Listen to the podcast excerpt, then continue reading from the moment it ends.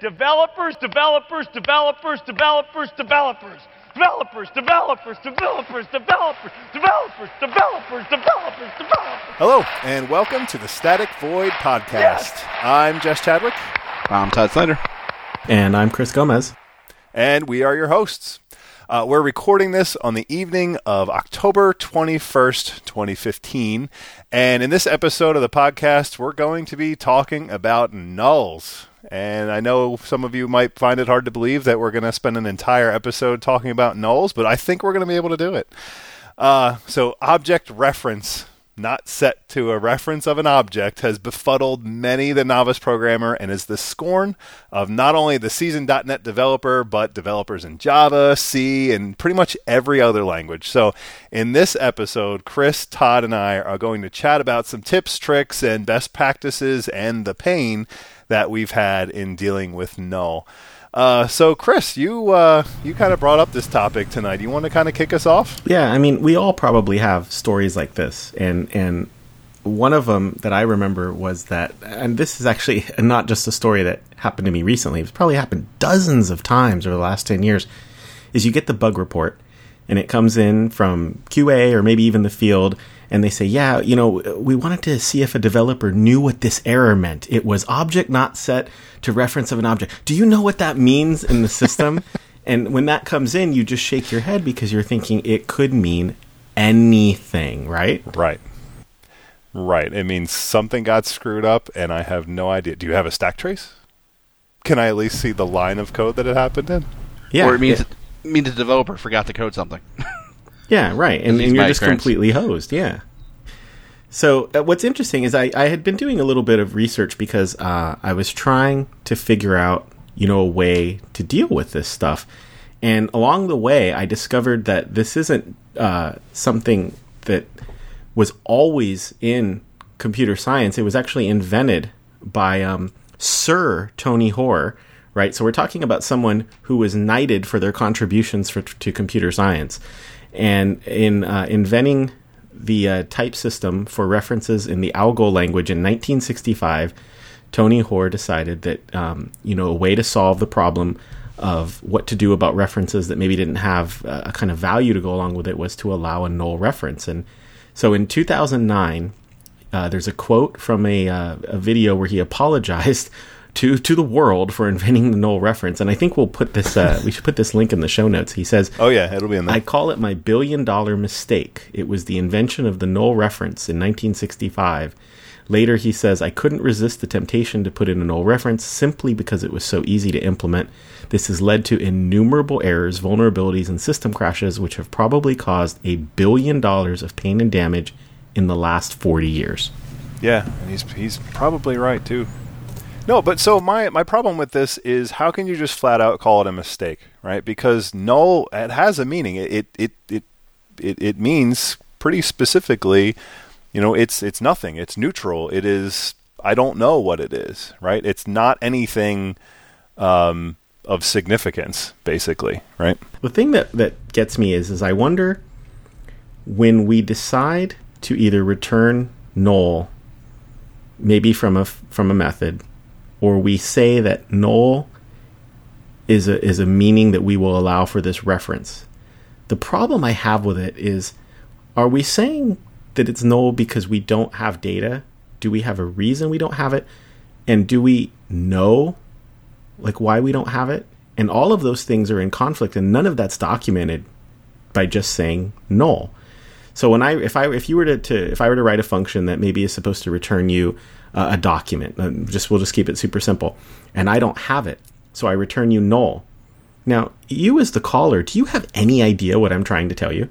Do I not have it because something went wrong? Do I not have it because it doesn't exist? Or is there even a reason I can give you? Do I do I even know the reason? And so, in that respect, I've really come to favor trying to be descriptive to the caller, and and that doesn't necessarily mean just using patterns like the null object pattern. It just means trying to say I need to reason about what I'm going to return, and I want to return something that describes the situation. I'm not willing to just say, okay, null, because null isn't descriptive. It doesn't tell you what it does, you can you can go document what you think. Okay, in this instance, it means that we didn't have a document. Well, wait, well, why couldn't I give you a document, some kind of object that that simply says that? We do that on the web. We say 404. We don't just say, eh, I don't know what happened. We say 404. So you're talking about uh, something like error codes? Well, certainly error codes are one way, right? But um, one of the things that that kind of happened in the .NET transition is, as we said, we're not really returning error codes anymore, right? We're returning, we're we're saying if if something exceptional happens, then we throw an exception. But it but it may not be exceptional for a document to not exist, right? So, um, what if what if your document object, one of the things that that you check for is, well, now what I'm telling you is the document didn't exist. It's a document, it's a version of the object that indicates that it didn't exist. And that's it's a little difficult to reason about because we're we probably used to just saying, well, what, what's wrong with just getting back null? I just don't I just don't feel like it's descriptive enough, and that when I sit down someone new to the project, am I gonna have to inform them? Like, oh no, don't worry when you get nulls back for this. It's cool. It means it didn't exist. Well, then why don't I say so? No, right. So I appreciate what you're saying. I, I, I'm I like where you're going with this. I'm not sure I quite agree, but I think completely. But I think you're saying, you know, when you get a null back, it's not specific about why you got that null back. So what what I started out with was null can be a perfectly legitimate um, option for the, for the a, a value, right? A specific value. So in other words, in a database, right, a column is null, meaning that it is allowed to not have data in it. So you can have a record in that database that that record has that column, but that column doesn't have any data, and that's perfectly legitimate. It's an optional field, right? You, you're, you're not required to have data. So what should the value be in that column when it is it is optional and the the person or the, the thing, the process that entered that row chose not to put any data in that column, right? so that's a perfectly legitimate state.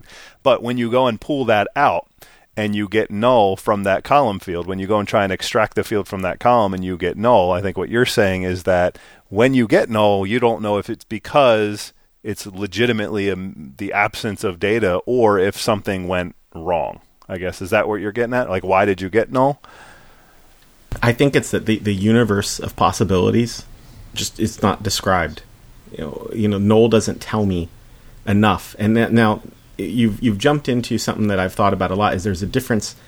Is there's a difference between code and data, and it's particularly dangerous in .NET Yes. code because Yes. in C sharp, if I get a null reference from you and then I try to act on it, a property or method, uh, barring some of the features that we have in the language coming up, and if I don't guard against this, I'm going to blow up. I'm going to throw. Okay, I'm that's throw fine. I'm I'm perfectly willing to partition this conversation of but- saying that, that data is like properties Well, in, a, in an object or something like that. that I mean, would if be a we bit of wanna- a cop out, and and Oh, I do yeah. I do still have this bias against saying null is okay in the database too. Although one of the problems is is I don't have enough workarounds for a lot of situations, and you've brought them up. Is the situation of I have this data that's cohesive and it belongs together in this row, but you know what? I don't have this person's address. So, So- what am I supposed to do? So let me throw something in here, kind of a side tangent to this. So one of the things I think a lot of people deal with that's similar to this is like a primary key. If I have a new record, right, the key doesn't currently have a value in most cases because I haven't persisted it. Um, so how do people handle that? Well, I've worked in all kinds of different things. You use negative one if it's a number. You may generate a number on the fly. You may have an object that sort of represents that number. I think ultimately, Chris, what you're talking about it's a lot to do with state and state management. Things are in certain states. With languages like C Sharp or JavaScript, whatever we do use in our day to day, we allow null to represent lots of different states. And the problem is we shouldn't. We should be thinking about A, when the, the primary key is null, it means it's a new record. So you should have an object or something that sort of represents what that state is. I think ultimately that's the bigger problem, is our choices are it has a value that has some meaning, or there's null. We almost sort of need a different one, which I think the null object reference is trying to try to solve from a pattern point of view, but even that sort of leads to other problems. I, I mean, that's basically what you're talking about. That we ultimately the developer instead of just using as a catch-all for null, we need to basically go in the code and say, when these conditions are met, I should be doing returning something else. In some cases, that may even be an exception. You just brought up the null uh, null object pattern. Do you want to go into that a little bit? Is it Uh, too I've soon really for never that? used it, so I, I really can't describe it. I'm in the same exact boat. I know it exists, but I don't, I don't think I've ever, ever used it, so I don't know if I can right. So I'll. I'll take a stab at it. So the the null object pattern, as I understand it, um, I believe I, I heard about it um, from Martin Fowler, um, and so I, I don't I don't know if he came up with it or not. But frankly, it doesn't matter. I, I basically boiled down, it means that in order to avoid nulls throughout your applications, you always your your contract is that everything always returns some object and never returns null. And so in those cases where you have the absence of something, right, when you say go and get me client uh, with the ID 1 and there is no client in the database with the ID 1, you uh, will always get back a client object and that client object will represent null. It will be the null client object or no client object or you know whatever you call it. I mean, in the pattern they often in in the implementations that I've seen, they literally call it the null client, right? The null object. It is an object that is not a null value, but it's called the null null object.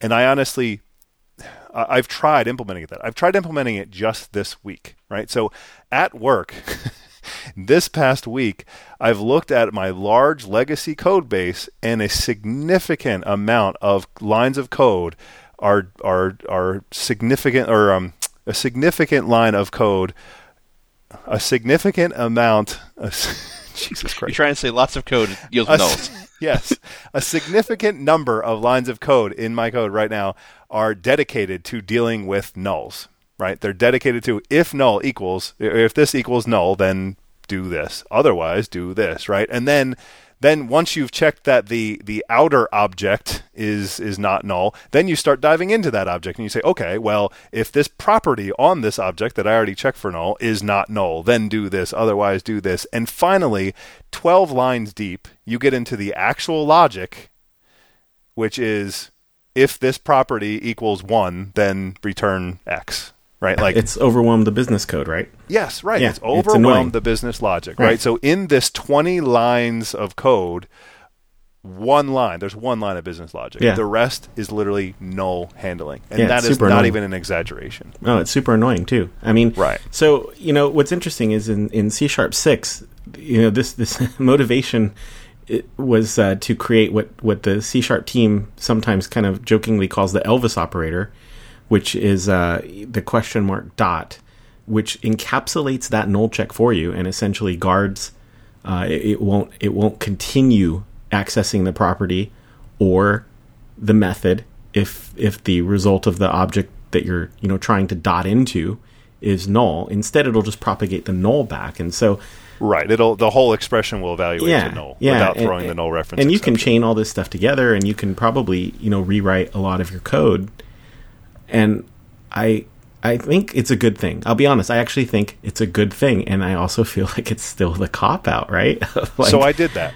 Yeah. So I did that. Right. So before C sharp six, you don't have that operator. Right. That's the that's the new operator. Um, but what I did was I created a static method, an extension method that basically accomplishes the same thing. Right. So you pass in a lambda, and that that method will look at that lambda, and if it uh, results in a null reference exception, or if it is null, right, if the value is null that you're passing in, then don't don't evaluate the expression, just return null for the whole expression, and then you can daisy chain those things together. You know, you can you can uh, return the result and then do a with. I'm sorry, I call it with. My method, my my extension method is with, right? And so you can say with this, and then the result of that dot with dot with right, dot with right? And so you kind of daisy chain these things all together. And that has helped.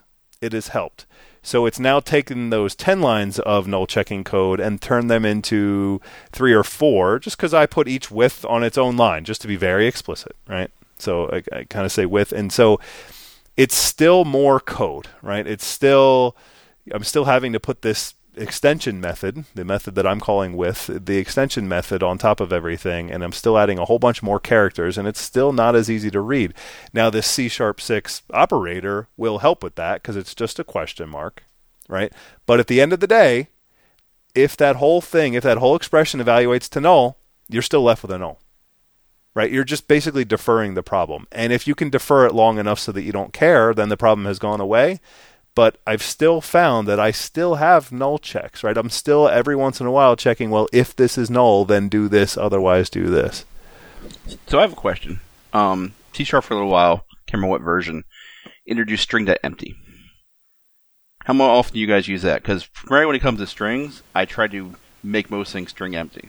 It doesn't Yeah. solve all the null problems, but it, I found it, it minimizes it. No, then I just use string is null or empty, right? Sure, or is guess, null yeah. or white space.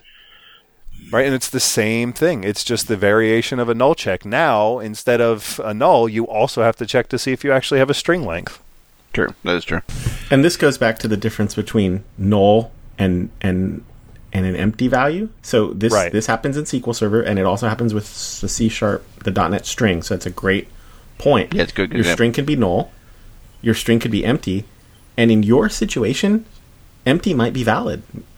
Right. That might be that. In fact, not Yeah, only the user could have typed it in. it- or it might even have a meaning. Yeah. Right? Maybe a, maybe the null string in, in you want to define in your software that either in the database or in uh, the code, what you're defining perhaps is that this person uh, doesn't have a middle name, and it's not because we didn't ask. It's because they just simply don't have a middle name. Yeah. Right. But you Well, know, is that null or is that empty? Their middle name isn't blank. There, well, so that's that's the thing, right? And how do you define that? How do you how do you do that in such a way that you don't necessarily have to rely on documentation? And Yeah. it's not because I'm just so anti-documentation. It's because you know, not that this is another show, isn't it? But when does that documentation get written?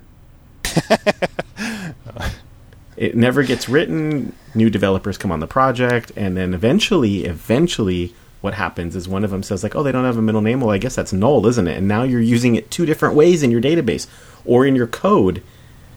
So you you bring up an interesting thing. One of the things that really irks me more than anything else is when people you can use a name as an example.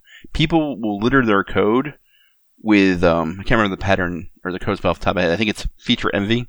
So the idea like a name instead of having the name object have a property that says give me the full name, people would have code that says first name, middle name, last name. But they're like, oh, well, some cases middle name's not there, so I have to now null check that. I think a lot of code could be solved for these problems by what you're talking about with state management issues, but also just having true using object-oriented programming techniques. Let every object maintain its own state and check its own state. Yes. So having a property that says "Am I valid?" Right. or is first name valid, or whatever you in your case need to be, is so much better than having "Is this null?" scattered Yes. through your program a hundred times. Right. So in my legacy code base, that was the first. Before I even introduced this extension method that I was talking about earlier, that was the first approach that I used. Is first of all for my IDs, my identifiers that I'm passing all around, I I moved from defining them as strings to actually passing around objects. So if I wanted That's a, a very client ID, that yeah, the fact that the value happens to be a string is irrelevant. I passed around an object called a client ID. You can never pass anything else in because that is the parameter. That's the type of the parameter, right? So that's just taking advantage of the typing system. And then that also allows me to, off of that object, have a property that says, is it a valid ID, right? Does it have something? And so, is it a valid ID? That logic could literally be is the string not empty? Is it not null and not empty? Or it could actually be some more stuff, right? And so in my case, I'm actually checking for kind of the validity of the pattern of the string. Like uh, my, my client IDs, for example, have a certain pattern. And so if it doesn't meet that pattern, then it's not a valid ID. So it might even have a value, but if that value is not a, a proper pattern, it's not a proper client ID. And- but I still ran into the same problem. I still needed that client ID, right? That client ID itself could be null. Well, it- when that I mean, that is still still an issue. The um, a lot of people call that they call it an intelligent key. Even though you're still stringing it to covers, the idea is you could change what it is or do different things. Yeah. I've been thinking about it for a while, and and I know that C, Chris mentioned C sharp is going to be adding some things. I'm not sure that extra operator is going to do it. I kind of feel like as developers, part of the problem is we're still writing code like it was written 30 or 40 years ago. We're still dealing with strings and ints. Yeah, we're using C sharp and object-oriented programming techniques, but ultimately, the I think the root of the problem is we're using primitives. And until we get away from primitives, we're going to have this weird issue. Sure. Because sure. with objects, the easy solution to that is just code it so it never is null. What does that mean to get away from in, in a primitive, though? I mean, uh, at the end of the day, everything is comes down to a primitive, right? Under the covers, they're primitives. Well, maybe you could talk about if you had true, true like, domain-driven design. You have value objects versus identity objects, right? Identity objects always have a key. Value objects don't have a key. You're never trying to deal. Your your model represents things in the real world and not instant strings. Yeah, but that doesn't get away from the null problem because that object itself could be null. The, the, but it's the a model state thing. itself. Like you're talking about your key. Your key should never be null. It could be in the state of it's not saved yet. But that's it- a total. it can be. Well, yes, if physically the language can let it be, but that's references, yeah. There's nothing we can do about how .NET allows references to be null, right? Doesn't allow structs to be null. it doesn't. Let's allow value types. Let's not even go there. but let's not go there for, for now. Um, but in terms of, of like, you know, let's say how many code bases do you think are out there that for a postal code, they just took a string. They just say string postal code instead of taking the time to going ahead and making a small value object, you know, uh, zip code, postal code, whatever you want to call it, that part of what it tries to do to help you out from day to day is not allow itself to get into an invalid state. Now, this doesn't solve the problem because so far we've talked about um, the state of references trying to protect you. But one of the things that nothing in the world can protect us from is that if I have a method that takes this new zip code object that does a really good job of, uh, of trying to make sure it's always in a valid state, well, I can still put null in there because that's the language we've been given, right? You can pass a null for any reference to a, to any method that wants to take a reference. End of ball game. Like that's just how it works, and that's why we were talking about guard clauses and the Elvis operator and so on. But if we flip it and just say, well, let's talk for a second about like a value object. Okay, so my zip code, when I initialize it, I can give it a string. That's cool. You know, 90631 or 1NZPJ or whatever. But uh, I, do, I never deal with it as though it were a string. It's a zip code. It's it's a real thing, and it might even have rules to validate it itself, so that I can't put in negative 90631 because that has no meaning to anywhere in my system. It just needs to go away and never be allowed. So, you know, by eliminating primitive assess- obsession, I think you can address the issue. Um, minimize his impact. It, you can minimize the impact, or at least what you're doing is you're starting to put business rules alongside the objects that are representing the real world pieces of your system. Yeah, I, I definitely think the, the, the reason why I brought it up, and, and Chris, you're, you're exactly right, is ultimately you have to deal with no. But if you can deal with no in one or two places instead of hundreds of places or thousands of places, then it's easier to maintain code. And if someday we invent something better, like you're talking about the operator, now the operator, I only have to put that code in one place. I'm not going to hundreds of thousands of lines of code where I have to make this change. Ultimately, I think it comes down to developers need not to be as lazy. Uh, That's a very bold statement, but I think a lot of times, and I make this mistake all the time, when an operator will get the, the operator error, it's because I didn't code for that situation. I allow that to happen. I think they Can you elaborate though. on that? Well, basically, to me, is there are basically three or four high level layers in an application, right? There's a user input, right? And the user input, they're never going to put null in. They may say, I want to delete something, or I may select something, but they're never going to type the word null in, right? It's us putting that state definition based on whatever action they perform. The other side yeah, of the spectrum, or or the absence of sending down that data, right? So if we have, I, I know I'm, I'm not I'm not necessarily disagreeing with you. I'm just kind of expanding upon the situation here, right? I'm, this Yeah. still falls under the category of developer choice, right?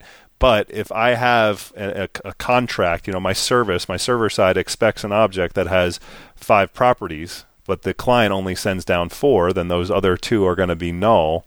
It's still a valid scenario, meaning that the user chose not to put any data into those properties, right? They chose not to give values. So, as a developer, what you need to do is make sure, there's a term for this because it's called defensive programming, the idea that anywhere those potential things that are null, you need to check for them. Or better, you, the object itself exposes ways to check for that stuff. So the actual no, null check for that object is contained within that object. Well, that might fall in the category of like guard clauses, right? And so Yeah, guard I mean, clauses require the programmer to take care because the compiler doesn't help you. So I'm curious if either of you have experience with uh, what I think is truly a little known uh, feature or project called code contracts that you know we can use as .NET developers today, and this now brings you static compile time checking for things like null references. It's more than that, but one thing you could do is say, "Hey, this method when it gets called." Uh, these parameters cannot be null, and now you get at compile time everywhere that that is called the, the compiler runs along and says, well, really, the code contract stuff runs along and says, ah, ah, you have a problem. You told me that this method took three reference references and that none of them could be null, but you called it here with a null, or the code path allowed it to be null. You have a problem here. And um, I don't think hard. I mean, if we talked about the universe of code, .NET code that uses code contracts, are we like under under half a percent? And do either of you have experience with it? I've heard of it and have never used it. I've used it a lot. Um, I've started introducing it on on this legacy code base. I started introducing it on previous code bases. Um, it's always been a small portion of the code base, and so maybe that's why I haven't seen the value. But I haven't. I know, I know that that is the goal. What you just explained, Chris. But I've never actually seen that in action. It's never actually helped me see this, right? It's never actually f- Sure. helped me find a situation in which, oh, you're passing in a null and that's not allowed.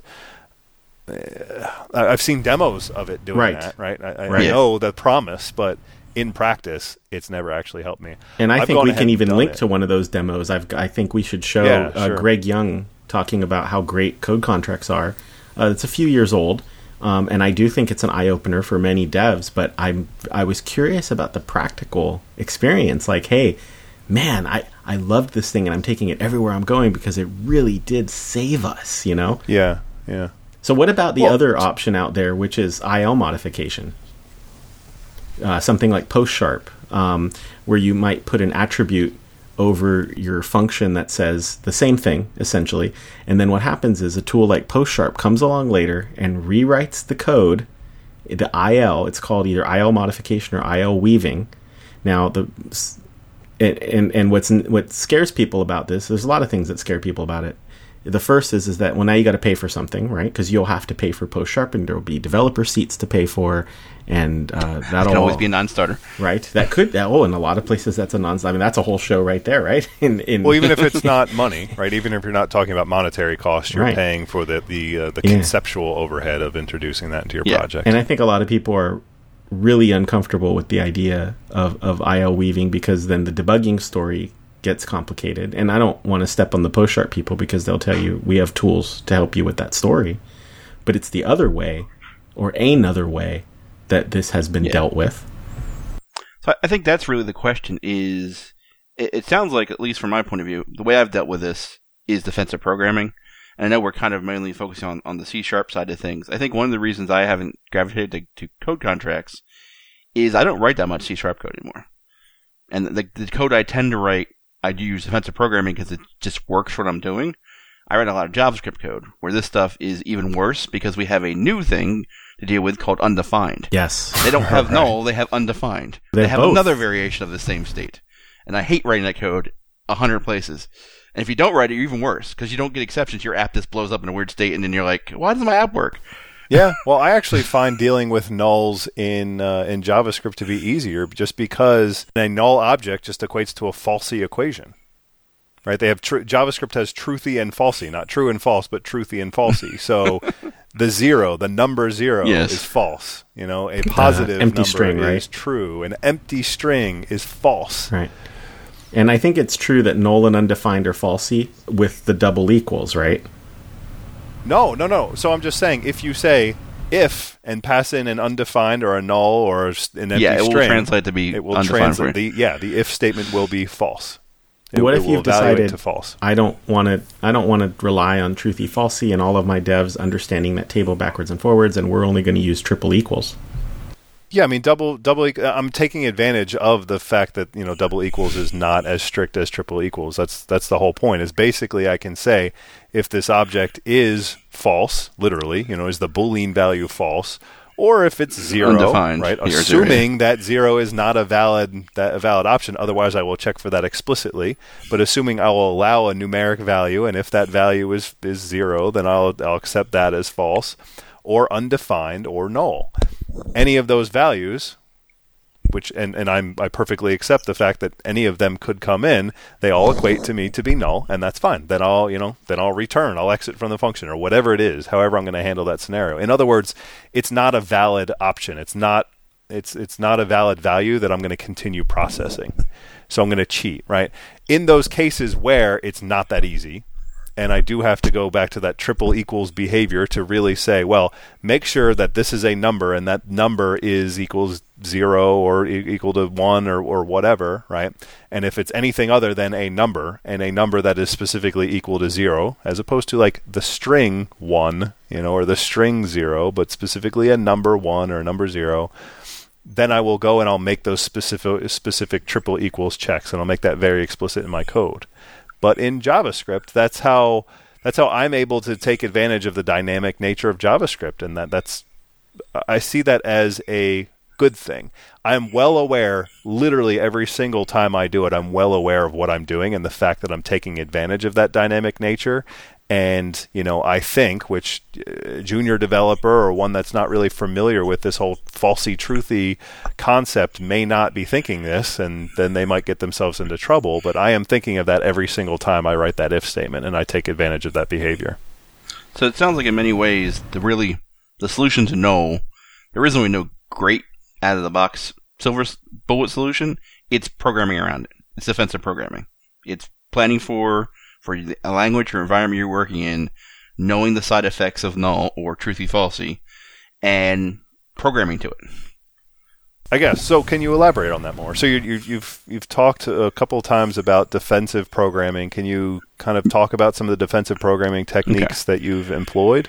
So, we talked about code contracts and things, and those are sort of, I think, fall in that same umbrella. That's more of a compiler time thing. But to me, defensive programming is about at runtime, you having code that checks conditions. Uh, Chris talked before about how when you have parameters in a method, you throw exceptions, right? You can say, is this this parameter null or, or things like that. I don't know if that officially fits into defensive programming. In my book, I hate those things. Sometimes you have to do that, but I think it actually causes a proliferation of ex- exceptions all over the place, which leads to some other problems we need to deal with. So basically, for me, is I want to put as much state checking into objects as possible to have well described methods. So, for example, like middle name. I don't want to have code that says, is middle name null? Skip it. What I will have is, give me full name method. Because then I don't have to worry about null and any other place other than basically in that object. In cases I do need to worry about null, I am basically checking the condition. Is this object in a state I need to be in before I use it? It you sounds mean, like it null to relate it to a real world, just to try and relate it to a real yeah. world idea. Just you know, is like let's think about your driver's license. In order to get your your driver's license, your ID card, you had to fill out a form and supply some information, and you may not have supplied all of it. I mean, yes, some of it you probably required, not required. Not some things were not required, and so what happens is there's an, there is some magic, okay, that happens uh, in the bureaucracy that still allowed you to get an ID card that you can still present to me. I'm a third party now, and I need to. Uh, maybe I'm just checking ID so you can buy alcohol. I'll just throw that out there, right? There's enough information, and it's presented to me. In I don't have to deal with null checking. I look at your ID and I go, well, uh, it's got your birthday on here and that's what I needed, and it's in the form where I can use it, and it's it's yeah. in a form where I'll never. It, it's not screwed up. It doesn't it doesn't say error on it. it doesn't have that Excel. it doesn't have that Excel thing where there's a pound sign error, right? and I look at weird it if say, you walked. Yeah, I can serve you. 7-Eleven. I'm sorry, we have no exception. We yeah. can't buy you any uh, alcohol today. right. I can serve you alcohol because this card uh, gave me it's an interface where I can see the information in a, in a way that's always valid. And it sounds like what you're trying to do is you're saying I'm going to create objects that will they'll take in the input, they will deal with the pain, but the interface to the programmer on the on the output end is going to be less pain or no pain if you can help it. So I have one rule that I will go crazy overboard. It's the dry principle. Do not repeat yourself. Um, trying to remember exact today I had to deal with something slight side tangent with Angular where I had to use a timer, and basically I didn't want the developer have to de- deal with the fact that a timer had to be used in Angular. So I created a method that wrapped three lines of code. just so that he wouldn't have to know about being a timer. All he had to do was simply say, call this and perform this action. The fact that I had a wrap it in timer was hidden away from him. As a developer, you need to figure out state. You need to understand state. You need to code for these things. And instead of what most developers do, which I've seen, is we put this code all throughout the application. Jess was giving a perfect example. I guarantee half his code is if this is null, skip this operation, or if this is null, do something else. If you try to put as much logic and safeguards into the objects themselves, and then all you really ever need to check is is this object in the right state, and maybe you need to check sometimes if it's null, then you're minimizing the overhead. But You're- ultimately, you have to make You're that effort. ultimately just centralizing it, though, which, yes, that's better, I guess, than it being distributed and everybody have to, having to do their own null check. But ultimately, you're still implementing the same null check, and then you're still executing that same code. In other words, if I have an ID or a method, it doesn't really matter, on an object that says, is this other property null or not, or even valid, then that, that, that expression within that property or that method is still going to be a null check. It's still going to literally say, is this other property null or not?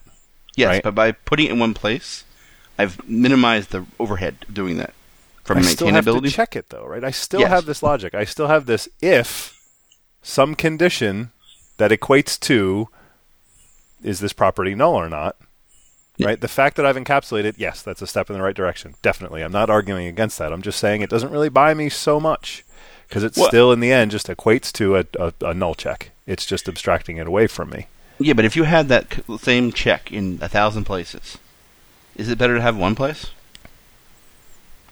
I'm saying it is still equivalent. It's still functionally equivalent to a null check, right? In other words, saying literally, if x equals null is, or, or I guess saying literally, if x dot name client dot name Mhm. Equals null equals equals null, right? Yeah. Um, we're talking code here, Yes. but or saying client dot has name, which the code in there says name equals equals null. They're functionally equivalent, right? I'm still having to make that check. I'm still having to Okay. call that code, and it's still Yeah. taking up So- a line of code in my application. That is not business logic. It is fundamentally null checking. So here's a question. So yes, in there are cases you would need to do that. But what if you took it a step further? What if the logic of that, that object, we use uh, Chris's example of um, of a um license. What if you had to say, is po- is is birth date valid, or is birth date over 21 years old, or whatever it is you want to determine? You have a method that does that. You don't need to has the is has birth date. No, you simply say, is this in a valid state? That's then you great. can use. Yes, ultimately, but that's that's, that's additional logic. That's additional logic. That's not the stuff that I see. The stuff that I see is closer to, you know, before I call your sibling. Yeah, you're, you're right. You're, right? you're wrapping what I it just one step earlier. closer, but it's not solving the problem. Because again, Yes. you're you're still using. To me, by doing that, and I've definitely written code like that, is all you're doing is providing that wrapper. Remember, I said I hate Yes. dr- that I use dry to Yes. I'll replace one line of code with three lines of code, so I wouldn't have to deal with it. Yes. I can you can get caught up in, in going too far. Yes, and I agree that's a good practice, right? I, Yeah. I, I would definitely advocate that. You should put that in a wrapper. But then, what are you going to do? Put a sibling method or a sibling property of, on all of your other properties that may or may not be null? Oh, again, what I try to do is, is I try to get away from the idea that objects represent data and they represent behavior. And by representing behavior, I'm asking, are you in this state? Not just is the po- the something missing, is the object itself as a whole in the right state? That's the one way I deal with it. To getting back to we kind of uh, tangent away from defensive programming. To me, defensive programming is I am writing code to prevent uh, undesired behaviors. Null being one of them. Because as Sure. we started this out a little while ago, when Chris started, what is the problem with null? It's not necessarily that null is not something we need, or no is a is is a bad thing. It's because when we get the bug from the customer or the, or end user, we basically have no information. There could be a thousand things wrong, or ten thousand things wrong, because we haven't planned for it. So Super, defensive programming to super me is, easy I am to planning yeah. for cases where something can go wrong, and instead of dealing with the bug report, I am putting in code checks that say, hey, if the middle name is not valid, it's empty, don't blow up. Just super easy in .NET to be given a reference and then you try to use it, you try to access a property, you try to access a method, and oops, it was null. So it's like the bane of our existence because references are everywhere in .NET. Strings are references. So here we go. Here's a Yeah. Here we got to be careful. But so now Right. let me Well, and- let me and- let me just ask if you guys have have considered something else. Right, Nullable was brought Oh. into the environment several several years ago. Now now this Yes. is why there's this is a I, we've been leading to this, if you ask me Yes. so when you're building your objects and you're and you're putting all this thought into how yeah you know uh, i may not know that they have a middle name and that might be null because i i, I want to say that i don't know i didn't get data null means no data null has a purpose in life so what the heck are you doing with ints because because Yeah. unless you're using nullable ints are you just leaving it as zero or worse are you saying like well negative one means i don't have it like how is that self-documenting yeah. So I love I love nullables. I love nullable primitives, right? So specifically nullable enums. So the pattern that I saw previous to nullable is the very first value of an enum would be unknown or none or what it would effectively be null, right? Because the enum value could not be null, and so the very first enum was the default, right? So it was if you asked for an enum and you didn't give it a valid value, you got the default value. So now with the introduction of nullable, now you can say, okay, the enum has only valid states or only valid values, and if it's not one of those, then it's null right? And so this is another thing that I've been that I've been employing just this week at, at work, right? Is going in and all of these mappings, mapping specifically from like strings, you know, codes that I'm getting from the database, string values that I'm getting from the database, mapping them to enum values. If they are invalid, then I just return null. I couldn't map it, Mhm. and I think that's a completely valid output.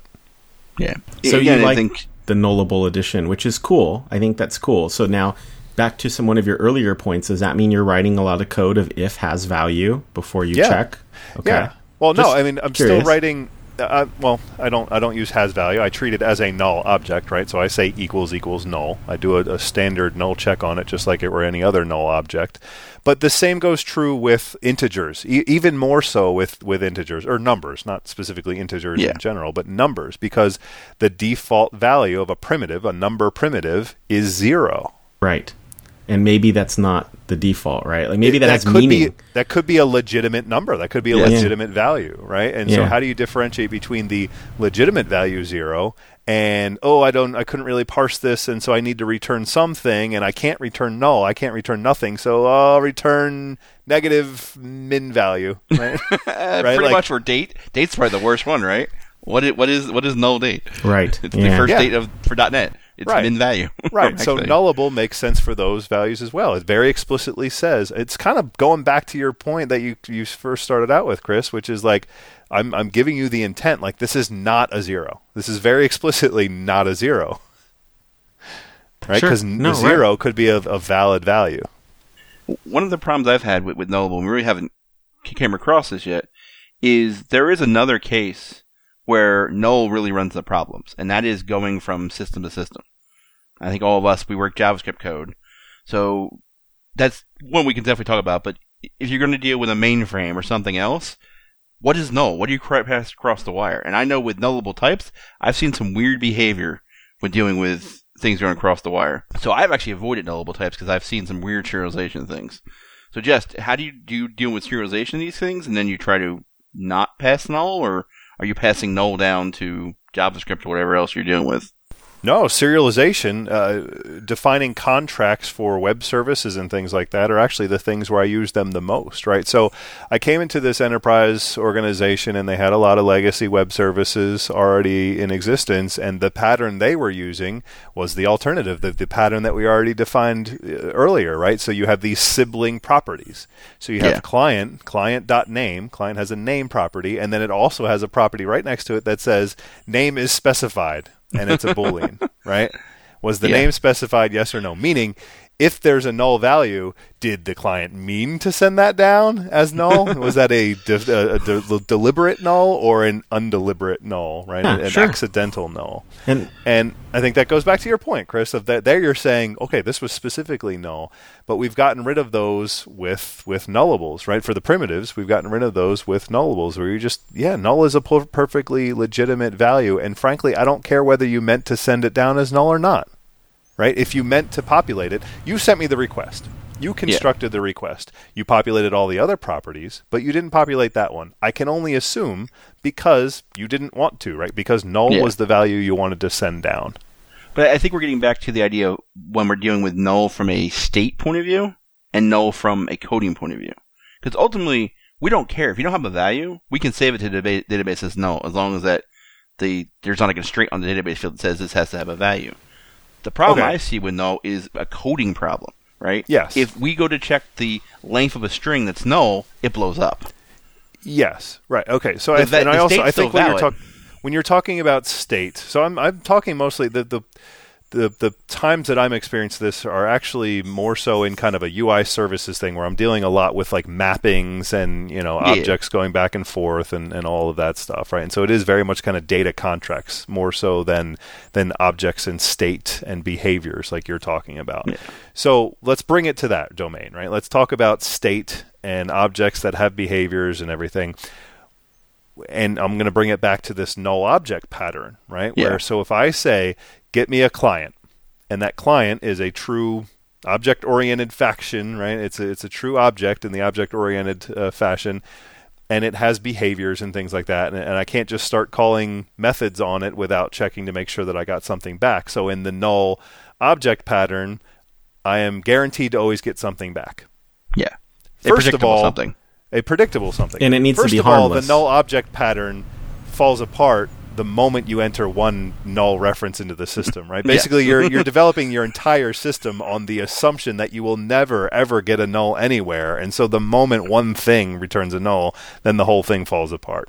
Again, this is just my interpretation of it. I have it's not like I built a whole system, so maybe I'm wrong, or maybe I just do it wrong. No, but- you, you, you no, still have the problem right. that somewhere along Yeah. the line a programmer made a mistake. I look at the Right. null exception as a programmer made a mistake. Yes. It's a. All right, so right. So so I get that object, right? So I get that client. I ask for a client ID and I get a client back.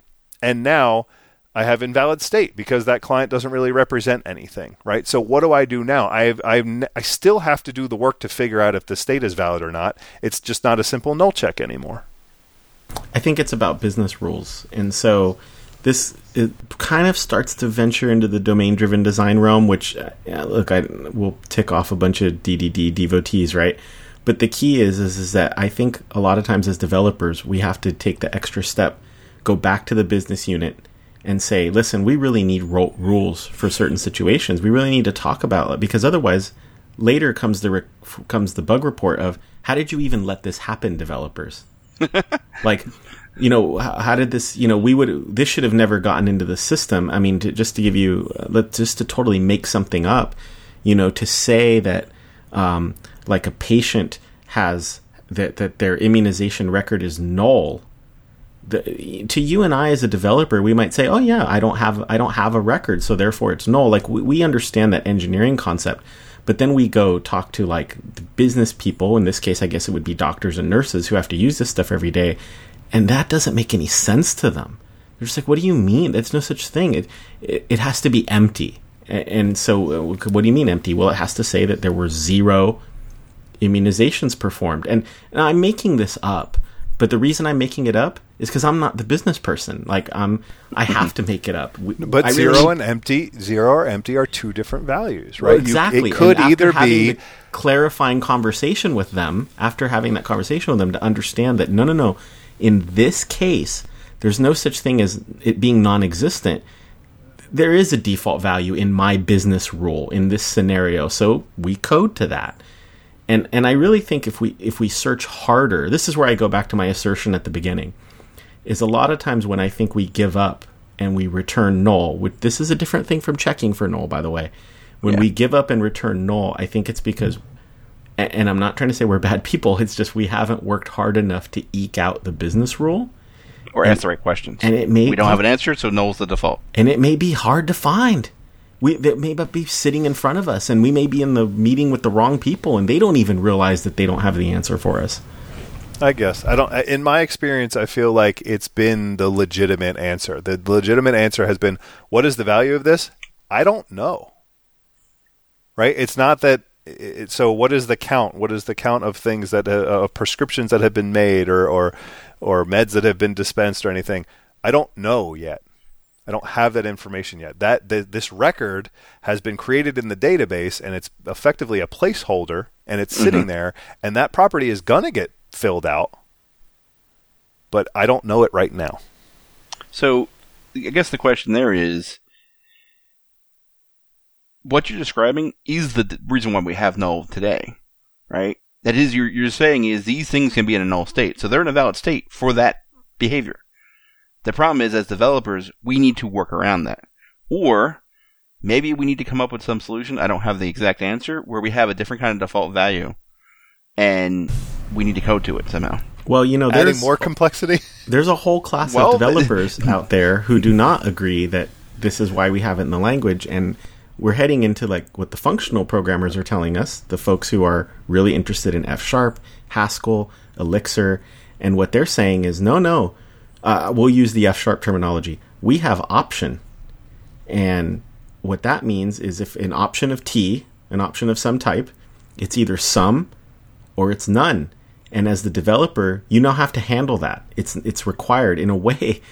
It's it's there's no getting around it. You have to when you re- receive an option, you know, an object that's option of t, you then have to pattern match on it and say, well, did you have a value or didn't have a value? So it's not that we don't have that construct in C sharp. We do. It's we can either use guard clauses or we can use the nullable stuff. And and I actually have a feeling that that from what I'm seeing in the C sharp seven stuff is they're getting influenced by this, and I don't know what it means we're going to see. Uh, there's some folks out there who've experimented with developing what's called the maybe monad. Um, we can throw that in the show notes, where it's essentially like wrapping a nullable around every reference that you might use, so that the first thing you do is is you get an, a maybe of t, and you say, well, you know, you might have a value and you might not, but it's it's a forcing method to say like, hey, you've got to deal with this. And again, I'm going to anger a, whole legion of functional programmers who are like, "You've described option wrong," but uh, and that's probably true. But these folks will get up in front of us and they will tell us we don't deal with null, and and you know we might look at them and say like, "Wow, you're being smug," but they're serious. like yeah. they really mean it. Well, I mean, I, have I've never worked with F sharp in a, in a professional situation, but I work with JavaScript, and that's some people would argue functional to a point, and you definitely got to deal with null in JavaScript. Because uh, anything in JavaScript can be null. JavaScript's confused about its nature. Oh, it's, it's, it's, a duck language. First class functional, but also prototypal inheritance. Like it's doing a lot. So and it's dynamic too, and that adds to the complexity. Yeah. All right, so we've successfully almost talked about null for an hour. I think we yes. accomplished something today, guys. I, I think Here's we, the question: Did we talk about null or did we talk about nothing? right. right. I oh, wait a minute. We, no exception. I think we, we provided. Stop. I think we provided undefined value in this episode. Yes. totally agree. I, I think the bottom line is nulls are going to go away. You have to deal with them, and the only way to deal with them is try to check state as much as you can where you appropriately and minimize where that's done and then yeah, deal with bugs I, that come up. I, I, think I agree. I think I'm going to continue. You can continue to try and minimize the number of null checking lines of code that you have through things like the C sharp null propagation operator. By the way, I looked it up while we were talking. You, you were calling it the Elvis operator. That's the, the real name, C sharp null propagation operator. I'll add some links yep, to the show cool. notes to uh, look at the documentation. Um, I mean that that definitely makes it a whole lot more terse, right? So it makes it a little more cleaner. So it, it it ends up evaluating to the same result, and you still need to deal with the null, but it makes it a little bit cleaner to deal with. So that's cool. So you can take those 10 lines of code, you can turn them into four lines of code, but unfortunately, you still need four lines of code because we have null, and it's it's it's there, and it's not going anywhere. Never get away from it. Chris, you got any any closing arguments? I'm I am personally striving to return null less and find ways find ways to not use it. And listen, I, I am not going to sit here with any kind of superiority or tell you that I've got it down because I don't. I I'm sure that three times this week I returned null from a method. So it's hard work. Uh, it's just a way that I'm trying to to really think about it. Really is important to me, and it's it's why I was curious what you guys thought about it and how Yeah. much you're doing with it. And it was great to hear you say, yeah, to hear you say, Jess, like, yeah, I dealt with it today. Yeah, no, I opened the show all with, day this is- long, every day. this is literally the one thing I have been focusing on this week. Right, is null dealing with null in my in my code base, and I've literally and I've been developing for almost twenty years now. Right, so I've been dealing with this problem for almost twenty years. Today, this week, in my current code base, I actually switch back and forth. I'm going to deal with null this way. Oh no, I want to deal with it this way, and then back again. I've literally done that three times in the past week after 20 years of development. Right, so Yeah. Well, what I I'm think when you I, reach I still don't have the answer. Yeah. I just hope somebody listening today heard something we said and said, like, wait a second, that's something I never thought of before. Then I would feel like, okay, we actually got them something instead of just null. Yeah, yeah. You know, the before we go, the one the one thing uh, in dealing with this this week that I actually kind of thought was pretty funny is I I went with the approach of okay, none of my methods in this class when they call each other, right? Internal methods, I'm guaranteed, you know, nobody is ever going to call me from outside. So I'm, I'm in, within this class, I can completely control, control the whole environment. None of these methods are ever going to return null. I still found myself when they're calling each other validating that result because I just didn't even trust myself, even within that method. Because I'm like, you know what? What if another developer comes in? I didn't tell him this. This isn't like uh, something that we've done across the code base. What if they come in and they add a method or they change an existing method and have it return null? Then it screws up the whole thing. Right? Yeah. So then I went back and ripped Right. out all that code and did it again. And I think we're stuck with that legacy as .NET or even Java developers, which is kind of like, what if Code Contracts was in version one? You know, what if it was in version one and it was it was first class in the CLR? Yep. Yep. Yep. Definitely. All right. Cool. I think that is a show. That is right. Uh, wrap. Thanks for spending time with us. Uh, we hope you got a lot of value out of listening to this discussion. And if you did, please let other people know by submitting a review on iTunes and letting your friends know. It's word of mouth that is going to help us grow and help this thing keep going. Also, please check out our website at staticvoidpodcast.com where you can find all of our episodes and sign up on our mailing list to stay up to date with everything we do. And if there's anything that you'd like to hear us discuss on the show, or even just write to tell us how wrong and dumb we are about this whole thing or anything else that we've talked about, please leave a comment on the website or just feel free to send us an email to comments at staticvoidpodcast.com. So, Todd, Chris, thanks for the chat. Yeah, thank you. Yep. See you guys next time. And all you out there, we'll talk to you next time on the Static Void Podcast.